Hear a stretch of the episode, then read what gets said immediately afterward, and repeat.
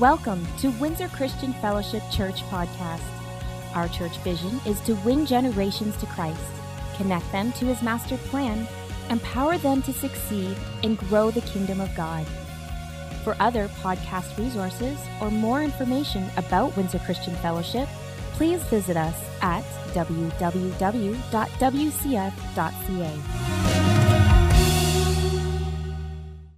A high school named after him. Any Massey people? A couple Massey people. Is that Chris? anyway, um, he made a proclamation on January 31st, 1957. A day of general thanksgiving to Almighty God for the bountiful harvest with which Canada has been blessed, to be observed on the second Monday in October. And I like to point that out to people on Thanksgiving because 66 years ago in Canadian history, our Governor General actually issued a proclamation giving thanks to Almighty God. And uh, that's in our foundation as our country. We need to pray um, that we can get back to that place as a country. Um, but as Christ followers, how many know we're Christ followers? We're commanded to be thankful every day. 1 Thessalonians 5.18, be thankful in all circumstances. This is God's will for you who belong to Christ Jesus. As Christians, we should always be thankful every day. And I find that, you know, people get into complaining and then they don't get into thankfulness. None of you have ever done that, though, right? Okay, maybe you guys need to stand up for a second. Everyone stand, stand, stand, stand, stand. Jump, jump, jump. Jump, jump, jump, jump, jump. Okay, you can sit, sit, sit. I want to encourage you find something to be thankful for today. Make a list if you have to. I mean, there's so many things I'm personally grateful for. Obviously, we'd be thankful for things like Jesus and his sacrifice on the cross. Um, my amazing wife and daughters, you know, I'm thankful for them. Uh, all of you who gather and worship with us as a church family today, you know, hey, let's create an attitude of thankfulness in our hearts and in our homes. And, and really, that will create the atmosphere in your life. How many like walking into a atmosphere of complaining? Isn't it better to walk into an atmosphere of thankfulness and gratefulness? So, as we start, I'll do it here as well. I talked about this a little bit at first service. So, how many of you have a view on the return of Jesus? You have a perspective, right? I don't really care what your view is on the return of Jesus. He's going to come back one day, and it's all going to be focused, according to biblical prophecy, on the Middle East. This little country called Israel. And you're going to see a lot of things happen in Israel, some of them good, some of them bad, um, all of them human right now. God put some stuff in his book, but there's a lot of human activity that's going to be happening. And um, I'm going to say this there's a lot of politics when we go to war, and the first casualty of war is innocence. Okay? And this is a situation that's been around since the days of Ishmael and Isaac in your old covenant, if you've read it. Okay? The book of Genesis. And this conflict has been there for a very long time. And we are to pray for the peace of Jerusalem as Christians and try not to get caught up in the politics because what you're going to see is you're going to see very strong response and you're going to see innocent people are going to die in war. It's the first casualty of war. But we have to pray for all the people involved that they can get to know Christ and that God will bring peace. Okay, that said, um, by chance yesterday, um, my wife made some homemade bread with one of her daughters, and she also made chicken soup and tabbouleh and a few other things, but I'm getting off topic, topic there. Um, how many love homemade bread? How many have never had homemade bread? Oh, you're just missing out. I'm sorry. At any rate, it was so good. And, and I thought it so fitting that that so good bread was the prelude for today's conversation about Jesus and how he revealed his divine character and nature to humans as I am the bread of life. And he makes this statement a couple times in John 6, verse 34 and 48, you know, and this greater context, though, is where I'm going to back up to so you can get an idea of the framework by which Jesus makes these statements about him being the bread of life. So if you read earlier in the chapter of John 6, you see Jesus fed 5,000 men with five loaves of bread and two fishes. Now, can you imagine feeding 5,000 plus people with just five loaves of bread and two fishes? Think about the math. I mean, you'd have to have a loaf of bread the size of this platform times five. but it wasn't. It was a miracle that Jesus did at that point. And it seems like uh, the people wanted to make him king by force when he started feeding them. So he went and played hide and seek and he disappeared into the hills for a bit. You can read this all through John 6. Then the disciples realized that he wasn't coming back to them that night, so or thought so, and they got in a boat and started rowing across the Sea of Galilee. And if you've been there, it's about eight miles, you know, 12 to 15 kilometers across the Sea of Galilee. And it says they were out about three to four miles, or about six six kilometers or so. We're in Canada, and they encountered a wind, a gale, um, um, some choppy water. Has anyone ever been on the water in a storm? I think I was on six or eight foot swells one time on the Lake Erie. That was pretty, uh, pretty choppy. Has anyone ever been on water like that? Couple of you? Once on a cruise, I was in these 19 to 25 foot swells. That was great. Sitting in the dining room by myself because no one else could eat.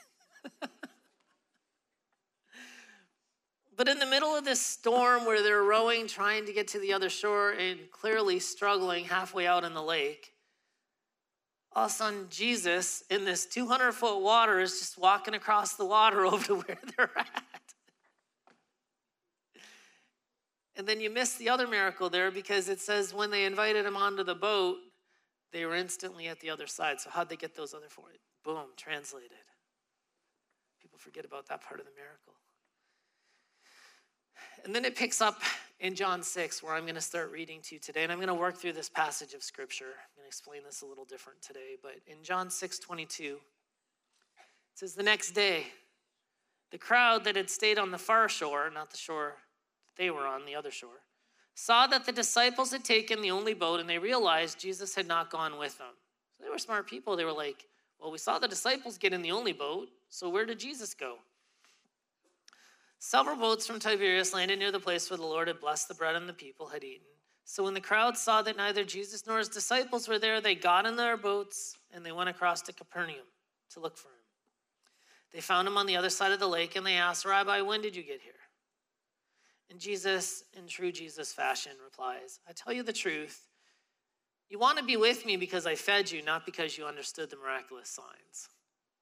So, everyone say natural food, spiritual food. They were looking for natural food because he fed them, and he was pointing out to them that what's more important is spiritual food, and they need to pay attention to that. And that's why in verse 27, Jesus says, But don't be so concerned about perishable things like food. Spend your energy seeking the eternal life that the Son of Man can give you. For God the Father has given me the seal of his approval. Now, there's this crazy exchange that happens right after that. So Jesus is basically saying, Look, look for eternal life that only I can give you. Okay? And and they say, We want to perform God's works too. What should we do? So Jesus gives them a very simple instruction. This is the only work God wants from you. Believe in the one he has sent. Okay? And that's kind of true today, really. We can't earn salvation, but we can believe in the sacrifice that Jesus made on our behalf. I'll come back to that a little later. And then they answered. Now, I want you to imagine the people saying this to Jesus the day after he fed 5,000 people plus 5,000 men with five loaves and two fishes, okay? They answered, Show us a miraculous sign. You know, like, wait, what? Okay, were you not there yesterday? that was a pretty miraculous. How many say that's a pretty miraculous sign? Has anyone here taken five loaves of bread and two fishes and fed 5,000 people?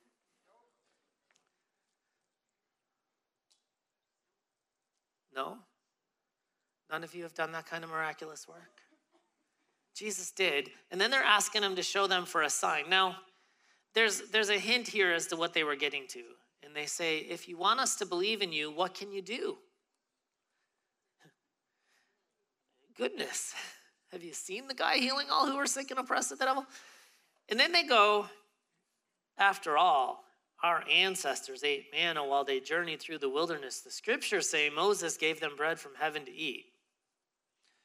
How many know that's not exactly what the scriptures say? Let's go to Exodus 16, verse 4. So they were looking for someone to feed them like God fed Israel when they were in the wilderness for 40 years. Manna. Okay, watch. In 16:4. Then the Lord said to Moses, "Look, I'm going to rain down food from heaven for you. Each day the people can go out and pick up as much food as they need for the day, and I will test them in this to see whether or not they will follow my instructions." Does that sound like Moses gave them food? So Jesus calls him out on it and says, I tell you the truth. Moses didn't give you bread from heaven. My father did. And now he offers the true bread from heaven. So Jesus is basically saying, I'm greater than Moses. I'm greater than the manna that your forefathers ate. And then in 33, he says, The true bread of God is the one who comes down from heaven and gives life to the world. Sir, they said, give us that bread every day still thinking natural bread. They still want food for their stomach. Jesus replied, I'm the bread of life. Whoever comes to me will never be hungry again. Whoever believes in me will never be thirsty. Hungry, thirsty. Jesus is taking a natural principle of hunger and thirst and saying, if you hunger and thirst for my words and my righteousness and who I am, my identity, that's where you're going to gain eternal life, spiritual food. You catching this? He's contrasting the natural principle with the spiritual one. And then they were a little bit upset with that, right? Uh, let's see. And this is the will of God. Wait, no, back up. But you haven't believed me, even though you've seen me. However, those the Father has given me will come to me, and I will never reject them. For I've come down from heaven to do the will of God who sent me, not to do my own will. And this is the will of God, that I should not lose even one of all those he has given me but that I should raise them up the last day.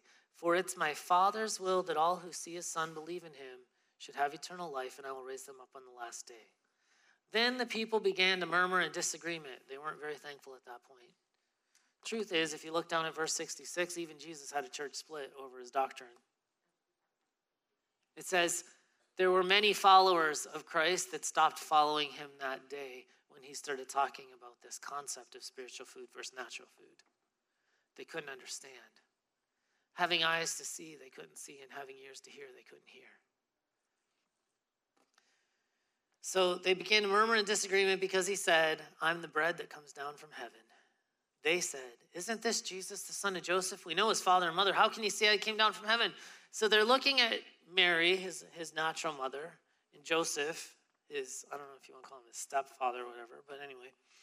So, and they're looking, going, Well, we know Joseph and Mary, and how can Jesus dare say he came down from heaven? We know his parents, we know where he came from.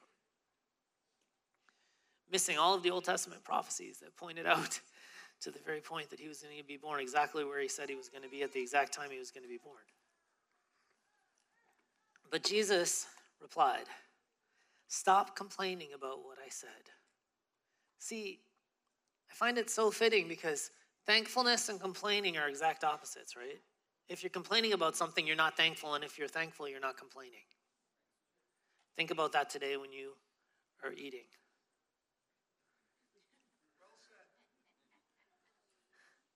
I don't have to worry about it. There's no complaints about my wife's cooking. She's fantastic. Okay. Um, for no one can come to me unless the Father who sent me draws them to me. In the last day, I will raise them up. As it's written in the scriptures, they will be taught by God. Everyone who listens to the Father and learns from him comes to me. Not that anyone has ever seen the Father, only I who is sent from God have seen him. I tell you the truth. Anyone who believes has eternal life. And Jesus says again, Yes, I am the bread of life. Then he draws the parallel to manna. He says, Your ancestors ate manna in the wilderness because he knew what they were looking at. They wanted someone to feed them. But they all died. Everyone in Israel that ate the manna died and went to the grave. Just like all of us are going to die and go to the grave one day. Such an exciting prospect. Anyone who eats the bread from heaven, however, will never die. She's saying, You live by my words, who I am. Take part of me, my identity. I'm, I'm the bread of life. I'm the Son of God. I'm the living one. I am eternal life. as we talked about. We'll never die. I'm the living bread that came down from heaven. Anyone who eats this bread will live forever, and this bread which I offer the world will offer so the world may live is my flesh. So Jesus is giving us a picture that his flesh was going to get crucified. He knew this, okay? He knew that his sacrifice was going to pay the sin debt for people. He was talking about, and that's why he started revealing himself with all of his I am names to humanity. I am the gate. I am the good shepherd. I am the way, the truth, and the life, right? He started going through this I am the bread of life. He's using these natural pictures to communicate spiritual truth to humans so that they can understand that if they partake of Christ, they can partake of eternal life. But once again, you see that the people wanted Jesus dead, this time because he said he came down from heaven. But there's this picture of manna coming from heaven to provide sustenance, and Christ came to earth to provide sustenance. You survive on the words of Christ, not by natural bread alone. Are you catching this? What really keeps you alive is God's word. That's what sustains us. That's what helps us when we walk through stuff. That's what helps us on our good days and our bad days. That's what gives us. It's the words of Christ that give us eternal life. So when Jesus says, I'm the bread of life, I think it's so fitting that we're talking about this on Thanksgiving weekend because He is life, He sustains us, and He gives eternal life. Now, this part about eating His flesh and drinking His blood is really misconstrued a lot of times in the kingdom. And there's a lot of confusion about it. And there's a lot of different camps that land in different places when they look at this. I think when he gave us the context of natural, spiritual, natural food versus spiritual food, and he kind of comes back to that a little bit later, he's kind of qualifying for us that um, it's a picture of us believing in the sacrifice that he made for us when he went to the cross. So when he was crucified, when his blood was poured out for our sin, there's this picture in partaking of, where we partake of and we eat of the bread of life. So I'll just qualify it in simple terms. Here, where we sit at Windsor Christian Fellowship, I, I in, a, in a bit, we'll come to the Lord's Supper, right? We'll come to communion, as, as some people call it. It's really our covenant meal or our memorial meal, okay? And just to clarify, I do not believe that the symbols of the body and blood turn into the literal body and blood. Okay, That's a doctrine. You'll find it more in a, a Catholic denominations with transubstantiation, where literally there's a blessing that takes place and it transfers into the literal body and blood of Christ. And then you're partaking of his flesh as he's trying to give us a picture of. Um, in the context, right, Jesus is talking about food that satisfies the body with food that sustains our spirit. And he's pointing this out to the people. But then in verse 63 of John 6. The Spirit alone gives eternal life. Okay? The Spirit alone. Human effort accomplishes nothing, and the very words I've spoken to you are spirit and life. He's clearly redefining, he, he's setting it up for it's his words that give life. The bread of life is his words, it's not his physical body. Are you catching this? And then in, in some groups that Orthodox, maybe Lutheran a little bit, um, they go with consubstantiation, which is really, it, it, has to do with the presence of God comes into the bread and the drink. I, it's a little much for me personally. I, I know it, it's just the way people look at it. I feel like these are symbols that represent, and we're commanded to celebrate and proclaim his death until he comes again. That's what I kind of get when I read the New Testament from the Last Supper to Paul's writings. We're supposed to celebrate his death. We're supposed to proclaim his death. We're supposed to remember the work that Jesus did for us. And we do that as often as we can come together, right? And, and really, Jesus is the one who sustains us in our spirit forever. When, when Jesus is talking about eating of my flesh and, and drinking my blood, he's giving them a picture of partaking in his words and in his sacrifice. And when he ties it into the manna that God gave and he starts talking about how he's greater than Moses, it really freaked people out. it, it, the people he was talking, it really freaked him out when he started talking about, I'm greater than Moses, and you have to partake of this, because they couldn't understand the picture that he was trying to communicate. So they started taking his words very literally, and they were like, How am I going to partake of, like, I'm not going to eat him, right? And, and that kind of goes against the commandments anyway. We're not commanded to eat, consume human flesh. Kind of goes against God's revealed purposes. So, the whole context of this conversation, I'm the bread of life, has to do with spiritual food contrasted with natural food and how we need both to survive. Natural food feeds the natural man, spiritual food feeds the spiritual man, and that spiritual food that we eat in Christ is what gives us eternal life when we adhere to his words and his teachings. Interesting enough, in Matthew 4, and I'll read verses 1 to 4. It says, Then Jesus was led by the Spirit into the wilderness to be tempted there by the devil. Now, think about that. Spirit of God in Jesus, because he lived as a man filled with the Spirit to a, large degree, and he was just obedient.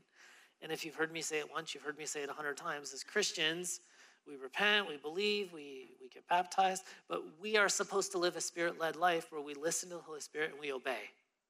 We listen to the Holy Spirit and we obey. We listen to the Holy Spirit and we obey. That's what we're supposed to do, okay?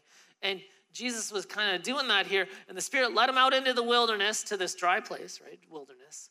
Okay. And he was out there specifically to be tempted by Satan. Now, how many of you have ever gone through a dry season in your spiritual journey?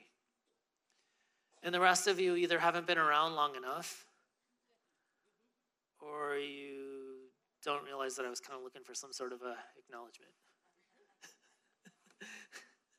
okay? Jesus was out there to be tempted by the devil. And for 40 nights, 40 days and nights, he fasted and he became very hungry. Now, some of you can't go 40 minutes without food, let alone 40 days and nights, but nonetheless. Somewhere around 40 days, the hunger starts returning. If you've ever done an extended fast, you're hungry, you're starving, you think you're going to die for a few days, and then it kind of goes down. Then you're not so hungry, and then all of a sudden, when the hunger returns, you have to eat. Okay? But during that time, the devil came to him and said to him, If you're the Son of God, I find it interesting that Satan always tempts you on your identity. It's one of his main ways of tempting you, or one of the first ways he's going to tempt you is in your identity as a Christ follower. How many of you, you never used to worry about being a Christ follower, and then you started following Christ, now the devil tells you all the time that you're not a good Christian or you're not really a Christ follower? But did you ever have a conversation with yourself about not being a Christ follower before you were? Do you ever think you weren't before you? you why? Because he doesn't care. You're already in his camp. You're already following him. He doesn't need to convince you that you're not. But once you are, he tries to convince you that you're not. So usually I tell people if you're asking the question, Am I really a Christ? You're probably just being tempted to think that you're not. And you're struggling with your flesh and putting down its works, but that's a different conversation. So Jesus is being tempted here. Now, watch. During that time, Satan said to him, If you are the Son of God. So, if you're the Son of God, right? Tell these stones to become loaves of bread. I don't think that there was any question that Jesus could have looked at the stones and turned them into bread. He'd already fed 5,000 people. I mean, or he was going to feed 5,000 people. He created the world, he spoke it into existence. He had the power to say stones turn to bread. And he could have created food for himself. That wasn't the issue. The issue was motive. Why? It was an identity issue. So Satan basically said, Prove to me you're the Son of God by turning these stones into bread. Jesus like, yeah, I don't need to do that because he quotes the scripture and he says, no, the scriptures say people don't live by bread alone, but by every word that comes from the mouth of God. He's actually quoting Deuteronomy 8. I'll read it in a second. Because Satan realized Christ's identity and purpose, he tried to get him off his purpose. When Jesus faced temptation from the enemy after a 40 day fast, right? and it was well within his power to remedy the situation. Jesus makes this statement right from Deuteronomy 8, and I'll read it to you. Be careful to obey all the commands I'm giving you today. Then you will live and multiply, and you will enter and occupy the land the Lord swore to give to your ancestors. Remember how the Lord your God led you through the wilderness for these 40 years, humbling you and testing you to prove your character. Wait, what? God will allow you to be tested to prove your character, to see if you're actually going to obey Him. That's good charismatic teaching. we like hearing sermons like that. But testing is a part of the process of faith, it's part of the pathway. You're going to be tested. And God wants to know are you going to do what I've told you to do, or are you going to do what you want to do? Are you going to follow my plan, or are you going to follow your own plan? And there's lots of people that fail the test, and they have to take it again. And I've seen people in churches for 10 years, 20 years, 30 years, and they keep failing the same test over and over and over again, so they keep taking the same test.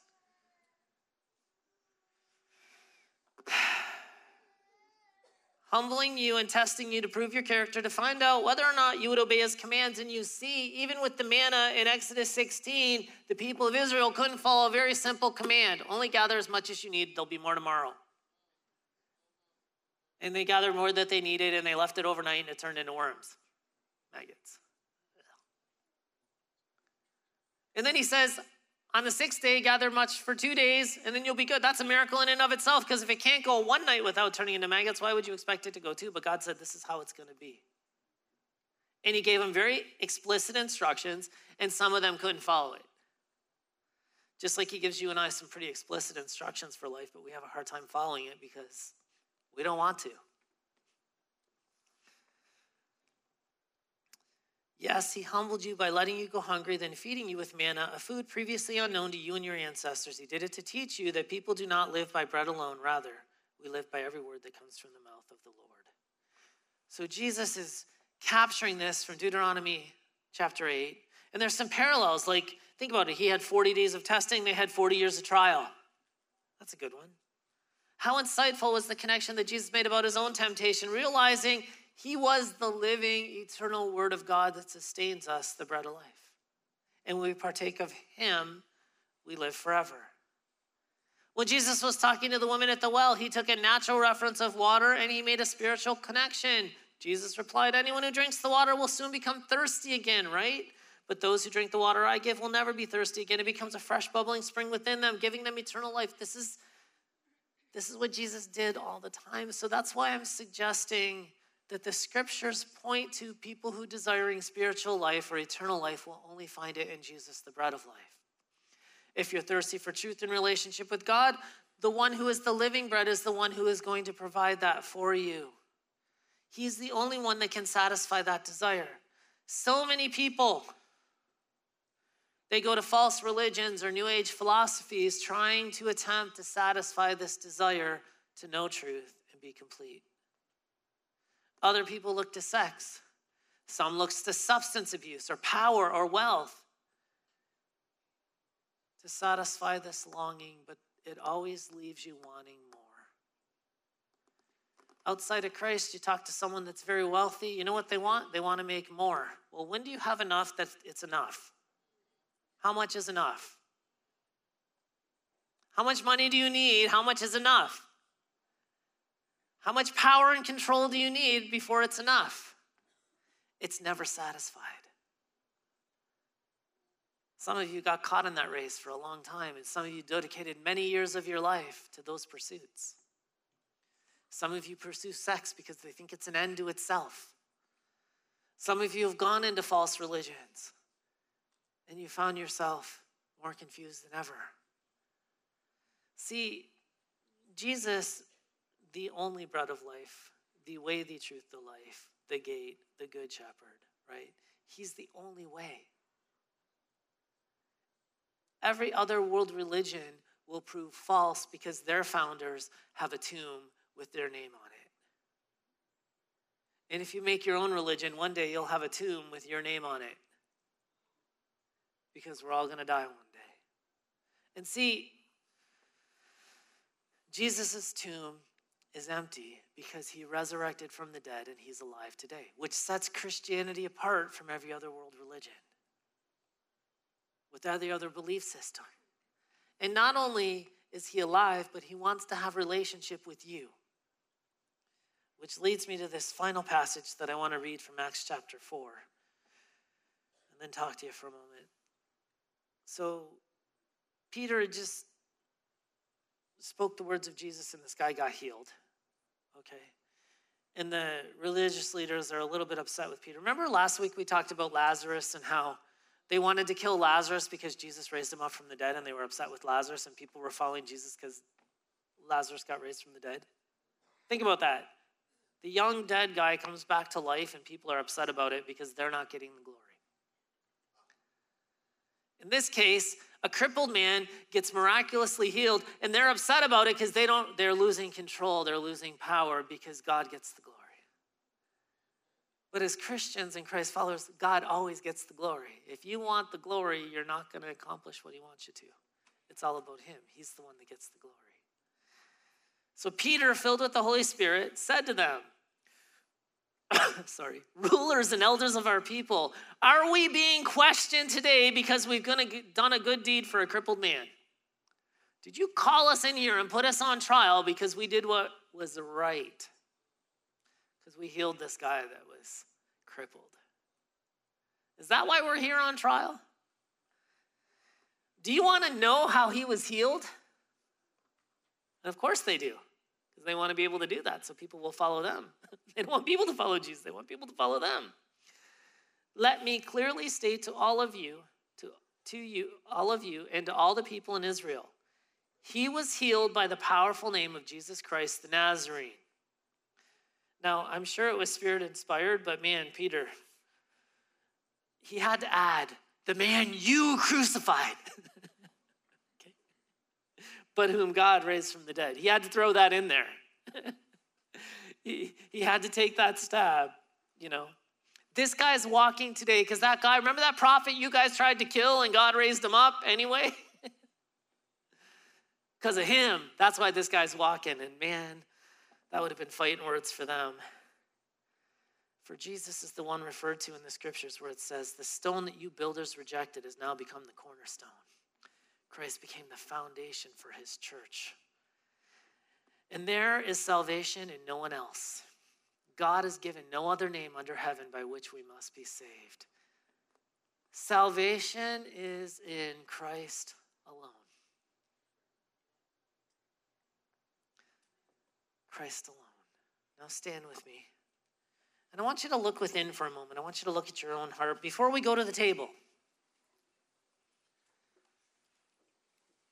When Jesus declared himself as the bread of life, and his words are words of eternal life, what does that mean? Through the old covenant, there was a sacrificial system set up where a lamb would be sacrificed and its blood would be sprinkled on the altar, the mercy seat. And by faith in that sacrifice, people could have forgiveness of sins for one year. And that was kind of the old covenant system of worship. But Jesus came to earth, and what did John declare him? As the Lamb of God who takes away the sins of the world. He became the substitutionary sacrifice. Why? Because every one of us broke God's law. The Bible says all have sinned and fallen short of his glorious standard. Every one of you has broken God's law. You've been deficient. And without Christ, you were in trouble because you had no way to pay for your sin. And Jesus came offering us life.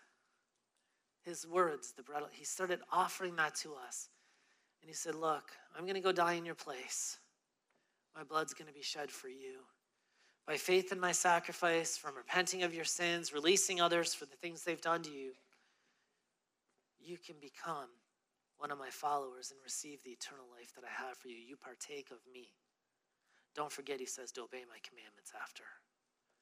You only partake of him when you obey his commandments. And, and so Jesus has given us this wonderful picture of how to obtain eternal life. He's given us the pathway. Now, some of you, you like coming here because you feel good when you leave, or you like the worship, or you like the pretty girl across the room, or the cute guy. I don't know. I don't know why you come. Okay. But we're a family. We're a family of Christ followers. And some of you have not yet come to that place where you've acknowledged Christ as your Lord and Savior. You've not received the bread of life that He's made available to you.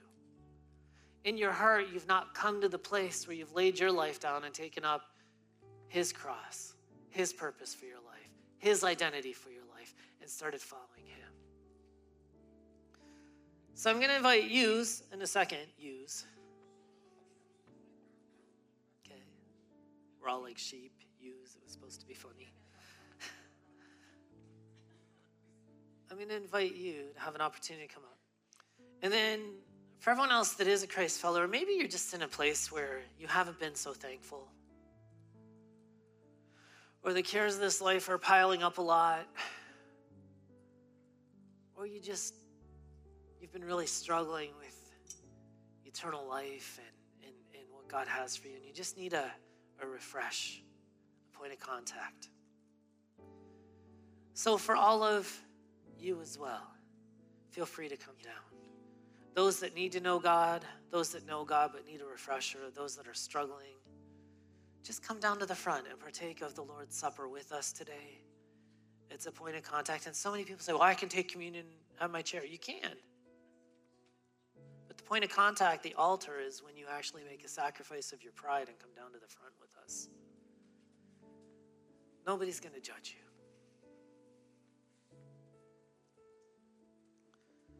So, Father, today, I thank you that Jesus, the bread of life, has come into the world to give us eternal life.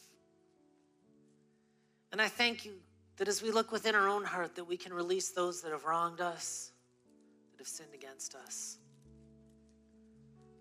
And as we release forgiveness, we receive forgiveness. And as we repent of sin, we receive forgiveness. And as we acknowledge the sacrifice of Christ, we can gain eternal life as we partake of the bread of life. So today, Lord, as we come to the table together, I thank you that as a family, as a body of believers, that we can set aside the weight and that we can choose to create an atmosphere of thankfulness in our lives today. And we thank you for the good things you've blessed us with salvation, food, clothing, shelter, even the church family that we have to be together And as we partake now, I thank you that you heal us and restore us to health in the name of Jesus.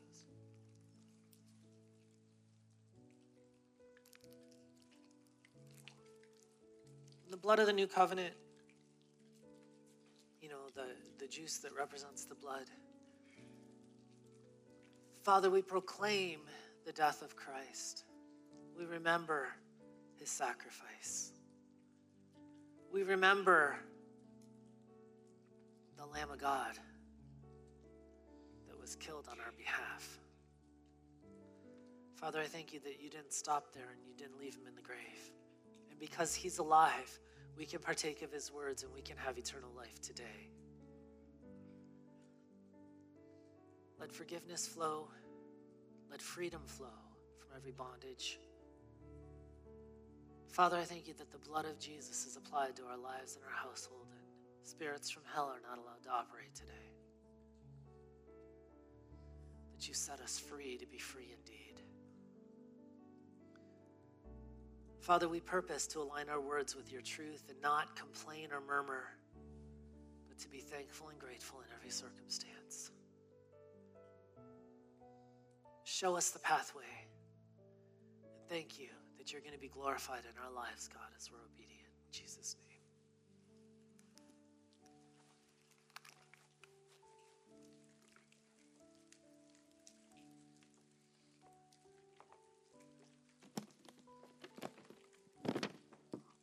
Good morning, church. God is good. And all the time. I'm Norm, and this is my beautiful wife, Nadine. And uh, first of all, we'd like to thank Pastor RJ for uh, such a great message this morning. Uh, today and tomorrow, for many of us, is a time of Thanksgiving. And we have so many things, all of us, to be, to be thankful for. And I'd like to take a second for one thing that we should be thankful for, and that's the, the staff and the volunteers here at WCF. As well, the pastoral staff that um, are led by Pastor RJ, Pastor Mary, uh, that do such a wonderful, wonderful job behind the scenes and knowing their, their heart, their vision, and their love of people. We all should be so, so thankful to them for, the, for what they do in this church. Amen? after uh, yesterday was a rough day. For yesterday morning, we went down uh, as part of evangelism to the downtown mission, and we uh, came across a, an old friend that we had known. Not an old, he's a young man, but we've known him for a couple of years, and uh, he's fallen upon very, very difficult times. In fact, uh, he's scared and he's he's in a, in a dark place, and uh, we we prayed. We, he received prayer, and he knows of the Lord but when we left there yesterday, I think both of us were affected by the fact that, you know, uh, somebody we've known and prayed for and uh, had come a long ways is, is back in a very dark place. And when we re- returned home to our house of comfort and all the blessings that are around us that, that are apparent, we still didn't receive any, any, anything from that. But when we returned to our bread of life, Jesus, and prayed, we received the, the blessing of that, right? I mean, we, God told us that he knows his name and will never, never forsake him. I'd like to share a quote from Charles Spurgeon Bread is the second cause, the Lord Himself is the first source of our sustenance. He can work without the cause as well as with it, and we must not tie Him down to one mode of operation. Let us not be too eager after the visible, but look to the invisible God As we leave here today, we're going to be, you know, filling our time with lots of things. You know, it's Thanksgiving, so we're going to be filling our time with dinners and, and get togethers. And, you know, after that, we're going to be filling our time, you know, um, kind of feeding our physical selves with, you know, shopping and to do lists and, you know, lunches and activities, extracurricular, et cetera, et cetera, right? And um, we're going to be meeting, looking at meeting, you know, our, our physical, our social, our mental needs, you know, with, with food, physical food, relationships, shelter, etc. But with all of that, we know that our eternal needs of our spiritual hunger will not be fed. And there is absolutely nothing that will quench our thirst or fill the yearnings of joy and peace eternally with our Father, like only Christ does. When Jesus said, Do not labor for food um, because it's Christ that only gives us that eternal life. And what he was saying was, he was reminding us to seek him first and to trust him because, again, he is the only person that will be able to satisfy us. And if we, he satisfies us through our obedience to his word, and, and he does this through the calling in our lives. And sorry if I'm a little tongue tied, um, just because as I think about the, the bread of life in Christ and just how much we search for that sustenance and so many other things, it just really gets me thinking. Sorry. So, what we encourage as we're leaving here today is that we flip. Let's let's look at flipping that kind of turning on the head, turning on its head the our priorities as we walk out of here today in the practicality of how we live our lives and how we practice and because and how we get fed. Because we get fed by Christ. We want to be fed by Christ first. Have our spirits fed. And when we do this it demonstrates his the faith our faith that Christ is the bread of our life. And with this it leaves we know that it leaves us longing for nothing else and it speaks volumes to the world. It helps us serve as an example to people that nothing can sustain us except for Christ. This will show in how we live the glory. The glory is all to God, and we're dependent on Him for our provisions, for our life in every arena. So, again, as we leave this room, we encourage all of you to continue to, be dependent on His provisions. His provisions first. Leave that space in our life for Him in all aspects. Would you bow your heads with me, please? Lord, thank you for being the bread of life. You are the one that satisfies our souls, our deepest desires, with the joy of our salvation. We come to you today with the gratitude for all that we have. May you open our eye and the eyes of all to see you, Lord, as the, our only bread for spiritual hunger. But also may we see your presence in the faces of all that have physical hunger. Lord, give us courage and willing hearts to provide and be with our brothers and sisters who hunger for so much. May we care for them and give them you, Lord, our bread. We ask this in the name of the one whose mercy is endless, Jesus our Lord. Amen. Windsor Christian Fellowship, you have been equipped. Now